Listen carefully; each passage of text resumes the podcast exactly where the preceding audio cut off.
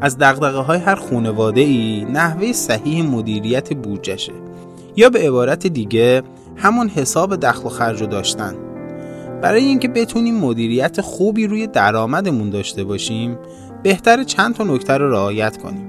البته این نکات بیشتر برای اون دسته از افرادیه که تو سازمانی مشغول به کارن و حقوق ثابت ماهیانه دارن.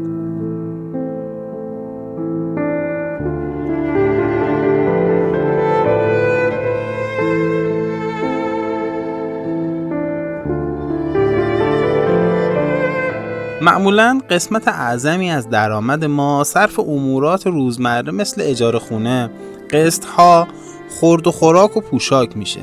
بر اساس میزان درآمد افراد این عدد بین 70 تا 80 درصد درآمد میشه.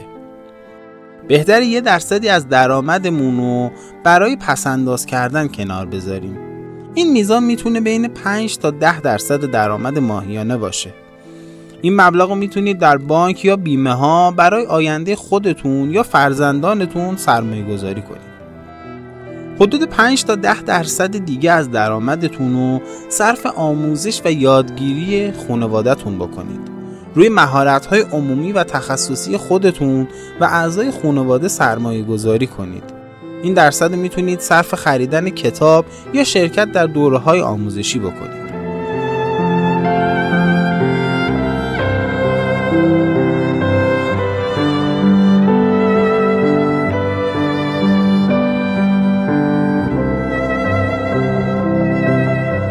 خب با توجه به درصدایی که گفتیم حدودا 5 تا 10 درصد دیگه از مبلغ درآمد ماهیانه شما باقی میمونه.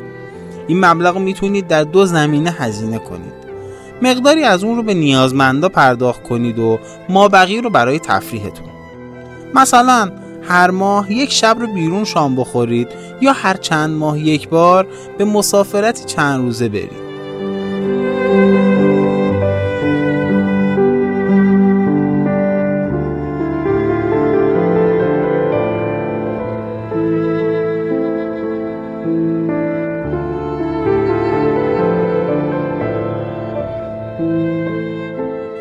ممکنه برخی بگن ما در مخارج یومیه خودمون موندیم. از پس اونا بر بیایم ما بقی پیشکش. درسته ما هم مثل شما تو همین جامعه زندگی می‌کنیم و تحت فشارهای اقتصادی هستیم. اما باید از یه جا شروع کرد.